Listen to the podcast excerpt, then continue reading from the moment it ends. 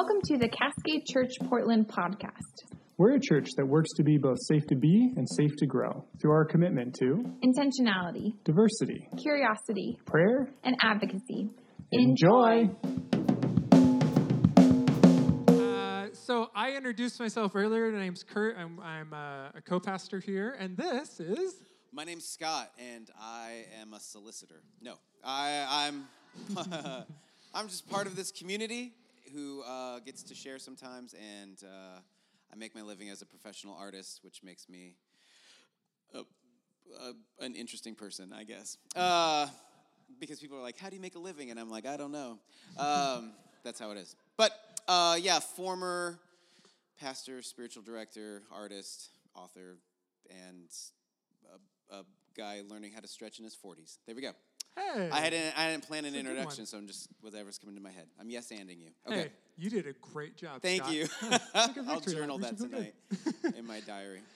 So uh, this was a number of weeks ago, maybe like a couple of months ago. We were talking about Cascade and kind of where we were, and we talked about this idea of something called liturgical flow, meaning kind of how we structure and flow through a Sunday morning. And Scott came up and shared about it, and the example he used is like when we do church, there's no thing that we like have to do. So if you grew up in like Protestant evangelical church in, in America, you're like, well, you gotta sing, you gotta collect the tithe, and someone has to preach. Otherwise, it's not a church service. Yeah. I, I've made my, uh, I've, for a long time, I live painted at churches, and I still do that a bit.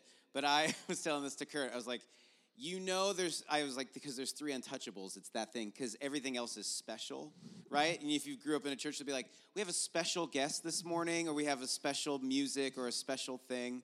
Like, there's three things that we don't say are special. Everything else added is a special addition. Yeah. I'm special, that's all I'm You saying. are special, Yeah, thanks. yeah. Thanks. Yeah. And one of the examples Scott used is like every Sunday we could just have a pinata and DJ, and that could be church. and immediately everyone was like, "What are we signing up for that church?" Because I'm kind of all about the pinata and DJ church. So yeah. what we did to just as a reminder that none of what we do has to be done. There's actually something deeper that we're trying to wake up to. This is a profound theological truth. Are you with me? We are waking up to the nature of God. And what better way to remember that than to smash a pinata full of candy? There we go. And then we're to pass the tie things. They're just to be filled with candy, and you can take what you want. And we're Yeah. to pass them around. So, we're going to experience that. I do want a volunteer. We need a volunteer for the liturgical Sam, that was so fast. Come on up the here. liturgical pinata Yep. this morning.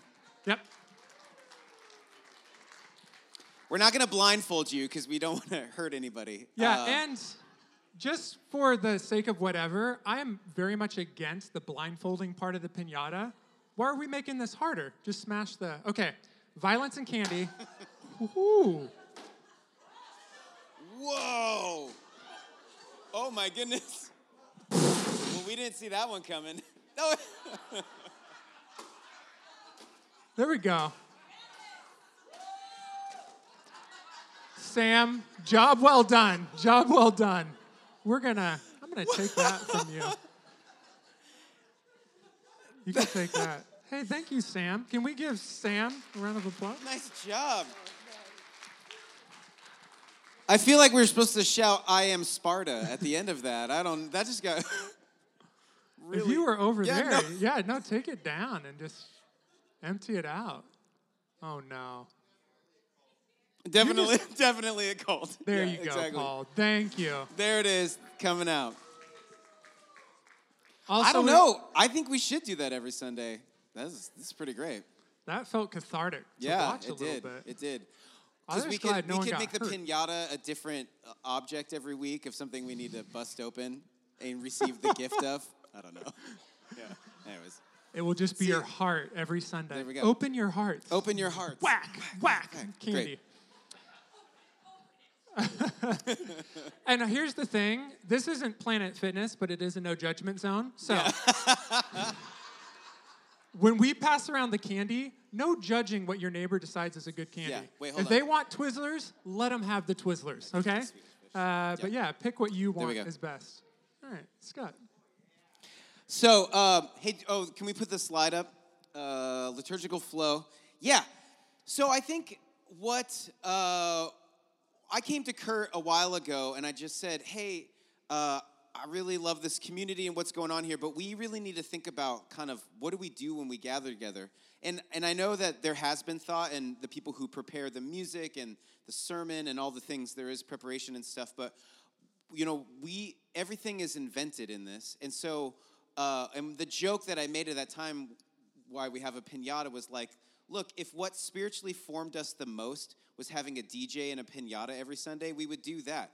But we're part of a long tradition of human beings who've gathered together, and so we do sing because singing in a group is a transformational experience. And so we're part of this long tradition, thousands and thousands of years of human beings doing that. And so we continue to do that. But that is just the mechanics.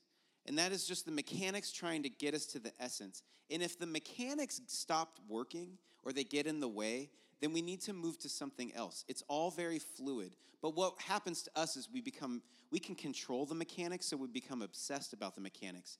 And then we make a religion about belonging or are you in, are you out, based upon do you do these mechanics, right? But we're really, they're just there to help us to get to the essence, which is we're trying to, uh, we're, we're coming together because we know there's an aspect of God that we can experience by going and looking at a sunset or going walking in the woods. But there's also an aspect of God that He invites us into and says, be with each other, uh, uh, do this thing together uh, I am in the midst of you when you are gathered. And so we're, we're here because we're really, our heart's desire is to somehow experience and know God.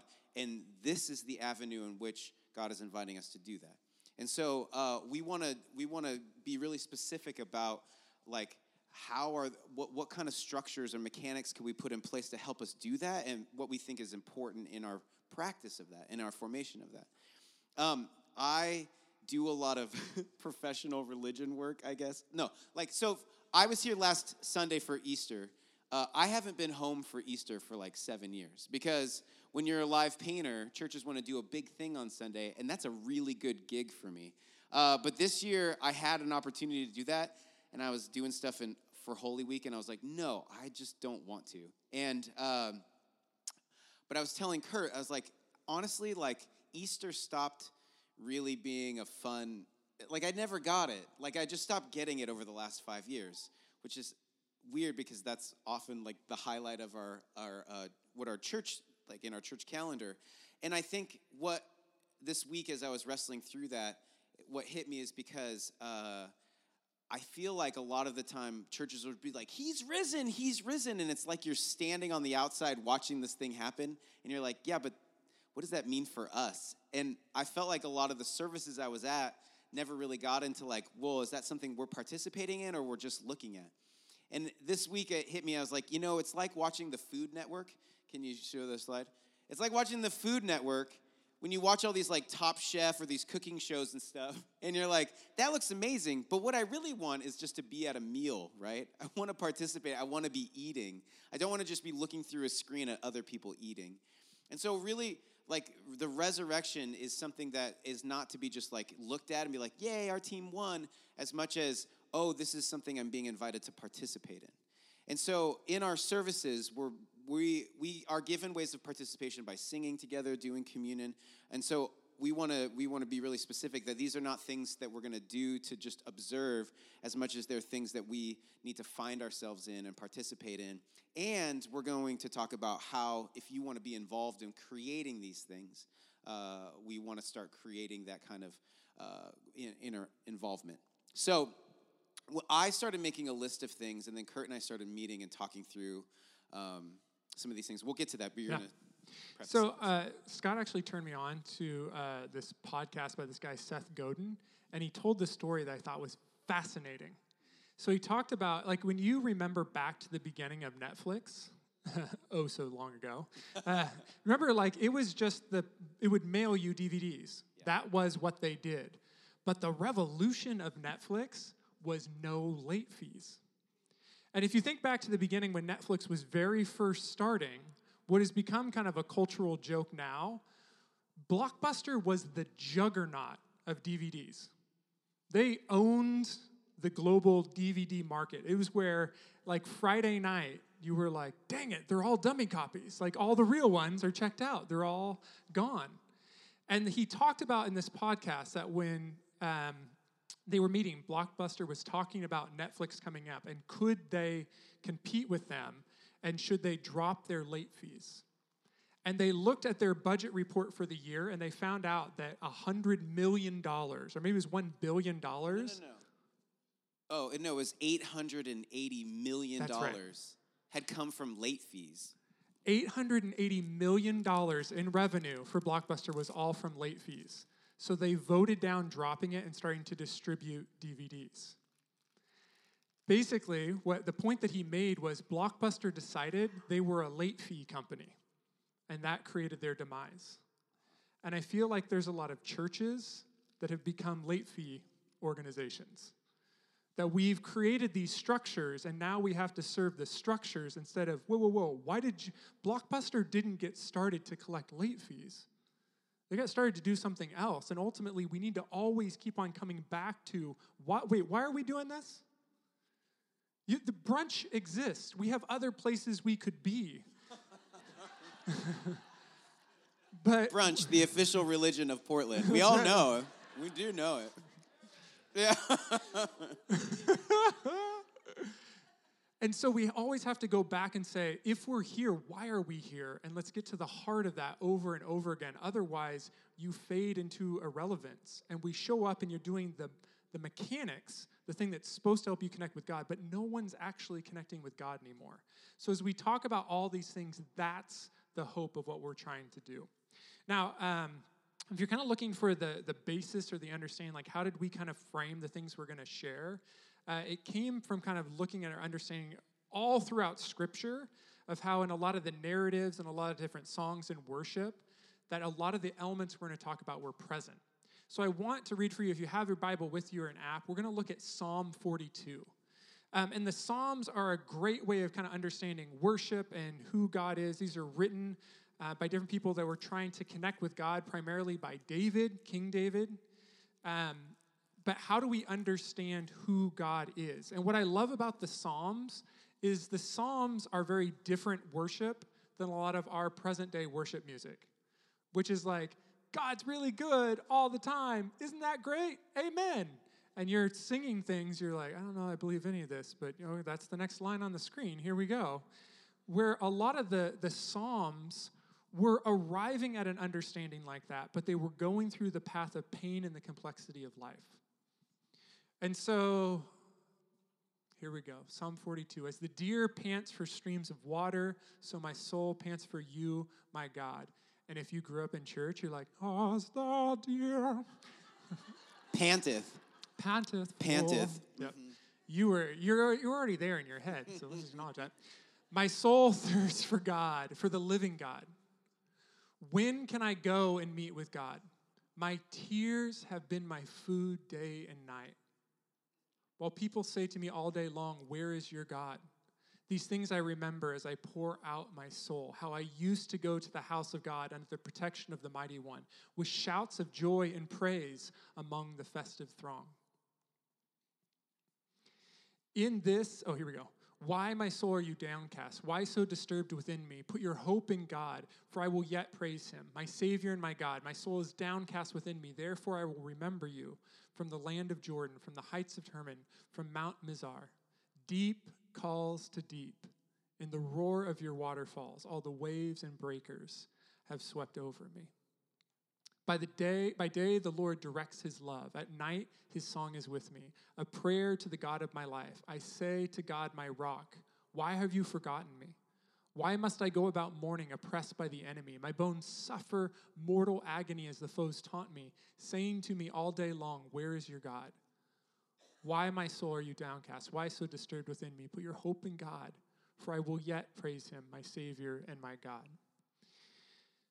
The thing that I hope you experience when you hear those words is there's something that resonates as truer than true about the struggle of being downcast, feeling out, feeling pain and suffering by the complexity of life, and yet also feeling that, but there is still hope yet in this world. And yet, God is present in even this.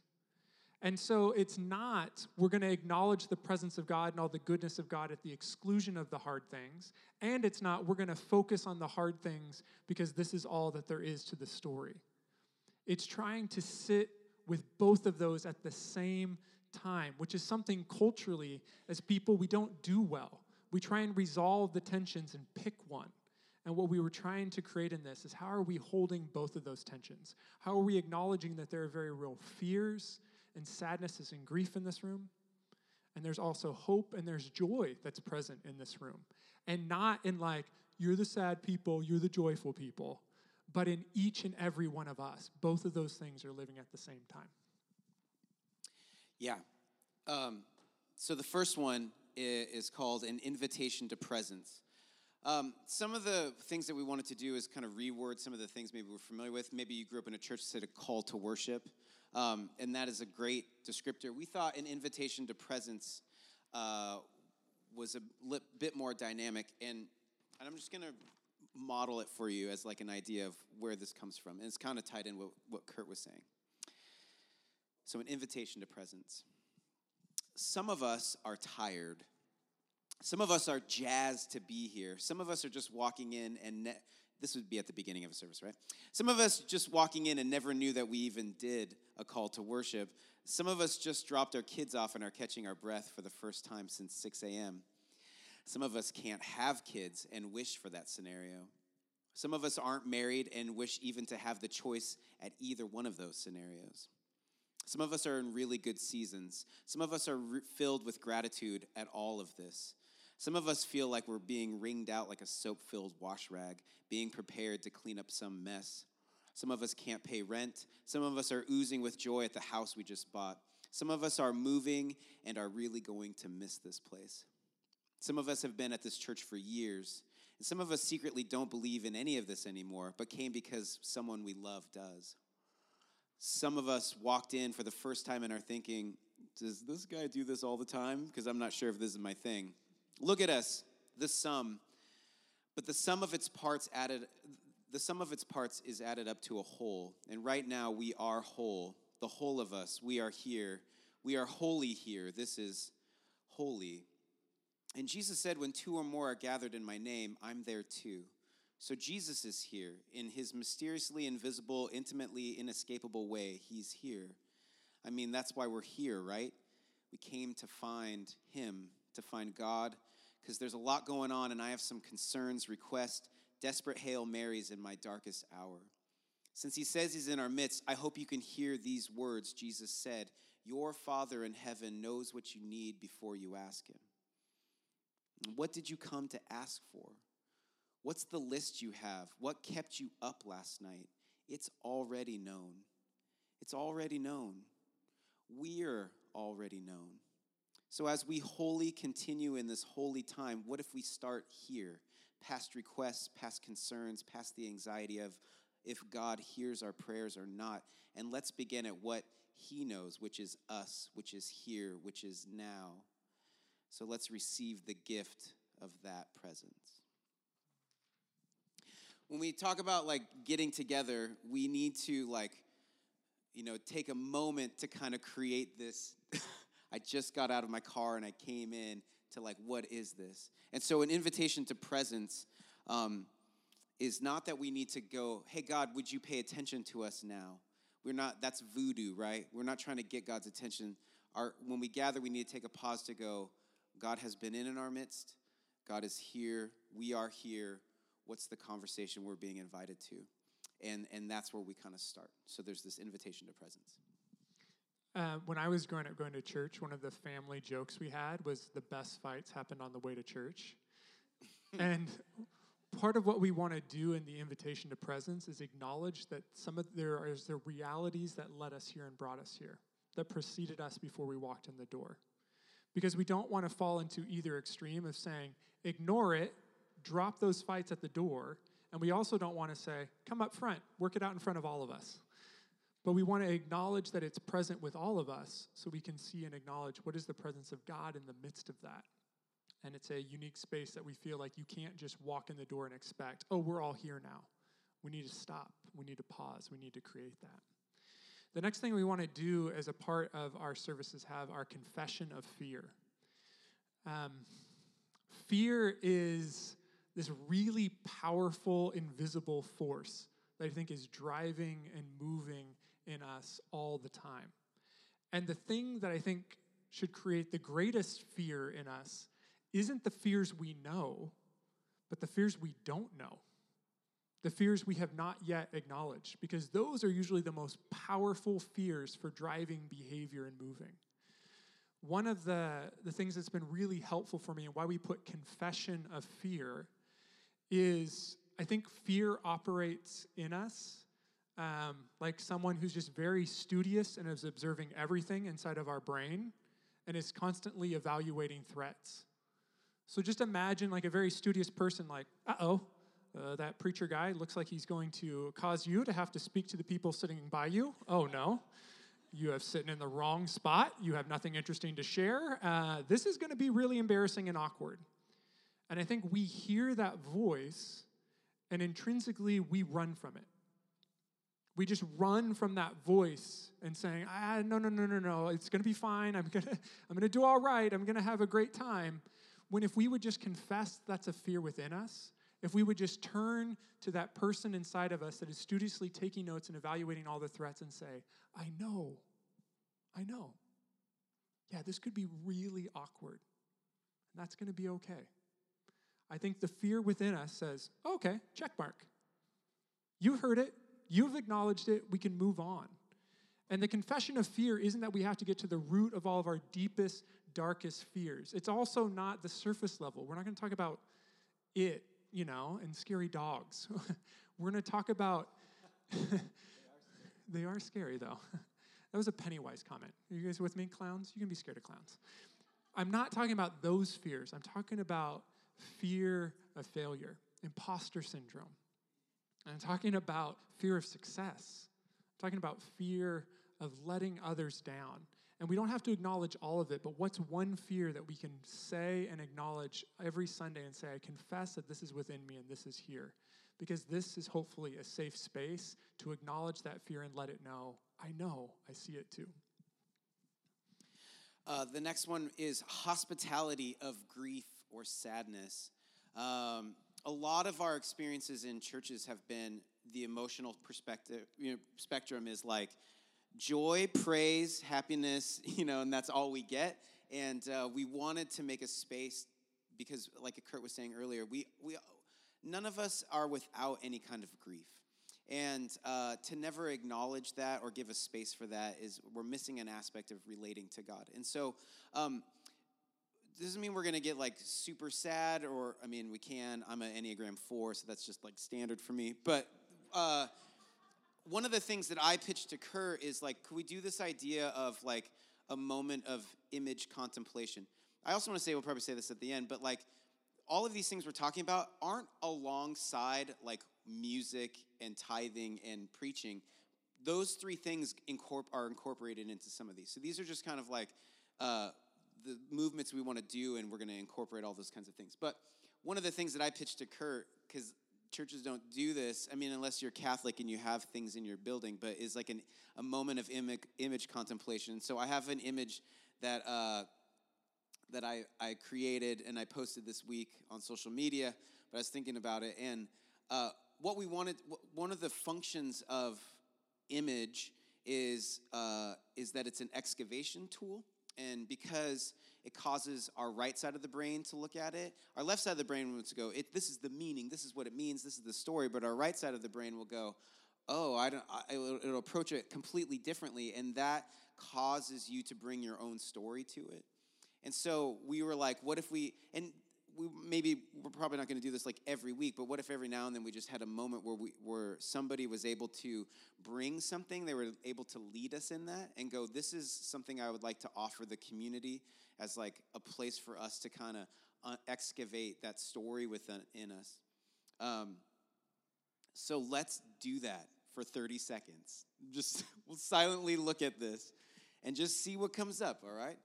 Um, you don't have to look at, if you want to look away, that's fine too, but it's the thing. I'm going to keep track.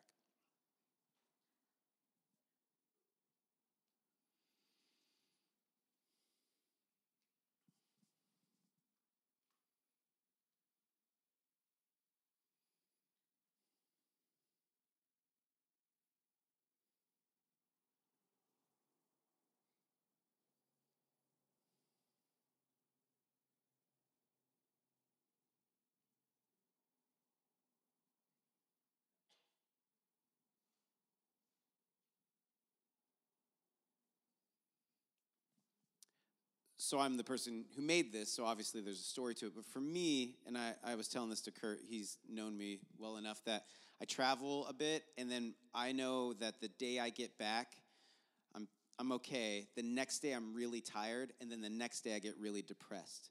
And uh, I'm learning how to deal with that low because my body, my, phys- my physical body's evening out. And I'm learning practices to deal with that kind of resetting. and this is very much that, which is like, I need to. I was talking to somebody about this, I was like, the practices I've been learning is like, I need to go on a walk. I need to eat some nachos. I need to like go swim, or I need to like sit. Like, I got to get out of my head because my body's like, and I, I get into my body. And so this very much has been a practice to me. Like, I'm low, but I need to be filled. You know, I need to take this time to get filled up, and that's going to come through my actual phys- physicalness and stuff like that. But so that's kind of an idea of like uh, of giving hospitality, giving a space for this, whatever. If it's, it's if it's our psychological or physical or these kinds of grief or sadness we're embodying. And the word hospitality we chose really intentionally because at first we had acknowledgement and we're like, but it's got to be more than that. We don't sit with grief and sadness very well culturally in the West and in the United States. Let's sit with it because it's here, it's there for a reason. Um, and it becomes most dangerous when we're not giving hospitality to it. Oh yeah, and we said, uh, what if entertaining the divine visitation was in your grief and sadness? Yeah, remember we remember we talked about that. We're like, whoa, that was Okay. so good. We should say it on Sunday. yeah, okay, we did. Check. Um, I hope you're loving this. By the way, this is the traditionally, I think, one of the least attended Sundays of the year is after Easter. So we just brought this amazingness to you on that day. two day after travel, Scott is here in the room this morning. Yeah. Um, that's kidding. Next one, uh, we have release of shame. Um, so I read this fascinating study that talked about animals and how animals, mammals, uh, don't carry uh, PTSD in the same way that humans do. And one of the studies that they were looking at is they have videos of like impalas who are basically attacked and they're playing dead, but then something scares the first animal away and they're able to like come back. In response to that shock and that emotional charge, the charge of adrenaline, and then kind of their body shutting down, they physically shake out. They will physically shake out that experience and then be able to run and move and go again. And what the study was acknowledging is that there's aspects of our fight or flight, there's aspects of pain and trauma that we've experienced in our lives. And the traditional, certainly not for everyone in this room, but the traditional invitation is don't cry, don't make a scene, keep moving, keep going. And we don't allow time to release these things that are within us. We don't get a time to physically move. And when we talked about release of shame, we talked about it as a physical movement, a manifestation to release. Because I think in church specifically, uh, more recently, it's kind of become the behavior modification centers. Let's come and talk about your bad behaviors and why they make God really upset, so stop doing them. Which um, is not a really successful mode of actually changing behavior, but the one thing it's excellent at is giving and imparting shame. And so we carry this heavy weight that I am bad, I'm doing bad things, I've done bad things, I don't know that I'm worthy or present here. And that, holding it within our body, that kind of shame, is toxic. So, how do we release that? And say, not that, well, we can do whatever I want, God's good with it, but rather, how do we say that holding on to shame about our identity, our core identity of who we are, is killing us? But getting in touch with our core identity as a beloved child of God is a better place to start, and that shame will not serve us and never serves us. It never helps us become more of who we were created to be. So, how are we releasing that in service? Yeah, that was, and traditionally, maybe we'd call this in a service confession of sin, but I think f- for a lot of us, that's become like and that's a longer conversation, but it's just like, oh, now I got to talk about all the ways I'm bad. And we're like, no, that wasn't the function of it. The function of it is to help us to like be able to release that so we can begin to be healed. And, and that was the function of it. So we just changed it to release of shame. And we also said that probably a lot of the ways we're going to do that is going to be through comedy. Like, and not just like this somber, like, let's talk about our darkest secrets, but giving an invitation through like the kind of what we love about comedy is uh, like the comedian gets up and like shares the secrets. We all laugh and go that's true. And then we're kind of released and we want to do some kind of thing like that where it's like there's kind of a bit of a laugh like yeah me too. And uh, and then we can move on together. Uh, the next one is then uh, the promise of hope um, which is uh, you know hope is not um, Hope is like knowing the author hasn't finished the story yet, and uh, and knowing that our story isn't over, and that something new could come out of that, uh, and that is uh, where we receive forgiveness and grace and love. Uh, I have this quote that I think is like particularly gets onto this, where um, this person named uh, who has a spiritual director named Sister Margaret uh, they were saying, uh, She told me this that the earth is very old and our God is very patient. God is a gardener. Gardeners don't go around kicking the cabbages, telling them to grow faster. and that is some of the grace that we get to receive that the promise of hope is that God is a good gardener and uh, is not kicking us the cabbages to grow faster, but is very patient in our development uh, as whole people. And that promise of hope is that we don't tether it to, and it will look like this. And then you'll be happier, you'll be healthier in the future. But the story of the resurrection is that even when we face death and the loss of hope, we know that we have a promise that in the future there is a new hope. There's a new, and not Star Wars, there's a new way that this life rises again. And we get to experience that. And so you even heard it in the Psalms. We hold to a reality we're not in now, but we hold that there is there's more tomorrow. There's something new tomorrow. There's a new life yet to be experienced. The next moment we put in is the celebration of joy. Um, part of the, the celebration of joy is that this is not happiness. Um, and a lot of you know the difference. Happiness is, is an emotion. Happiness is something that you're not really in charge of, and it's usually um, circumstantially dependent. So uh, one of the things is uh, a comedian I heard once. It's like they say that money can't buy happiness, but have you ever seen anybody frowning on a jet ski? Um,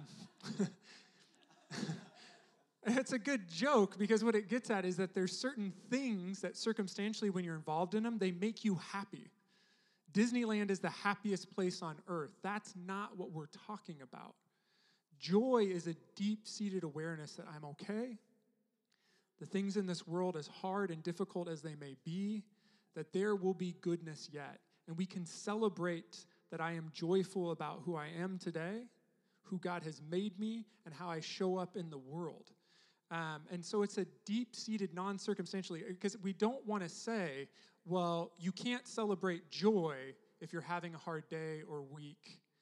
Um, but rather to say a celebration of joy is more deeply rooted than that. Um, and one of the ways that we're going to continue to celebrate that, uh, if you have kids here, um, one of my greatest fears as a child is that I would wake up in the middle of the night and come in the living room and I would see my parents just watching my favorite cartoons without me. And they're like, no, no, no, go back to bed, go back to bed. I'm like, what? You're watching Thundercats without me? And I had that thought if kids come up and see this, do you know how sad they're gonna be? Like, wait, you guys did pinatas up there? So, part of our celebration of joy for today is after you get your kids, we have a second pinata uh, that we're going to set up for the kids to be able to come here and. A second liturgical pinata? A second We're liturgical really pinata! getting deep into this. Yeah. I'm going to want to do Oprah. And You get a pinata. and You get a pinata. we don't have that many pinatas. Yeah. Yeah.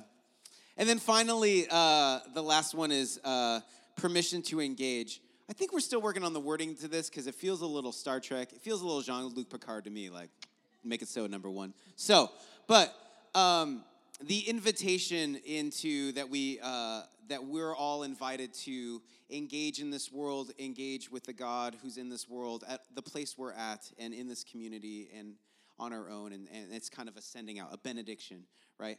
Um, and so, uh, hopefully, a lot of these things.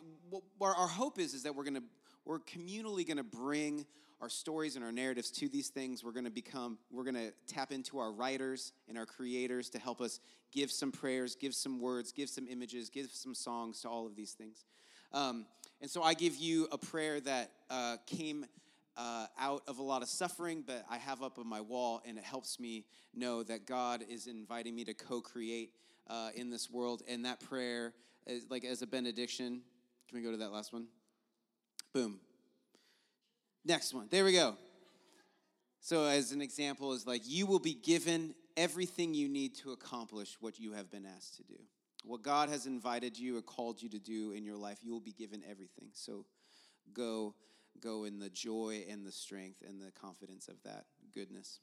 So, those are some things. And so there's two things that I want you to be able to walk away with. One, every time we do a Sunday morning, uh, we don't want to create something that only works if you like, well, you'll be back next week.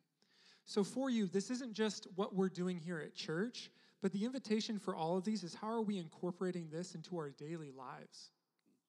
How are we, not just on Sunday because someone created or sang a song about it, but how are we daily releasing our shame, confessing our fear, celebrating our joy?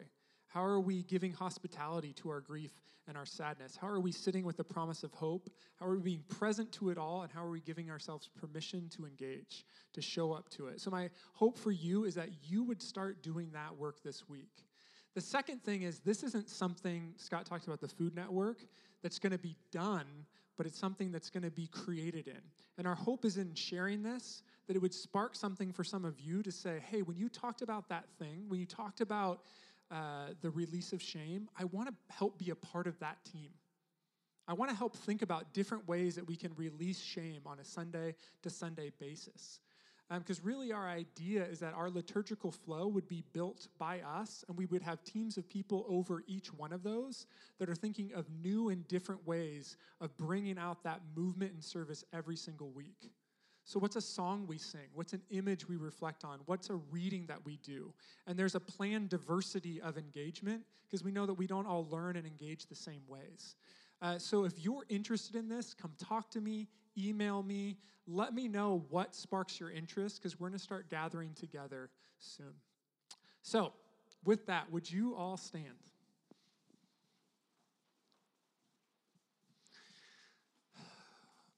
May you go today and this week, knowing that God is with you and God has given you everything you need to accomplish what you have been called to. May you bring your whole self to your life today and the entirety of your life. Amen and amen. Have a great Sunday. We'll see you next week.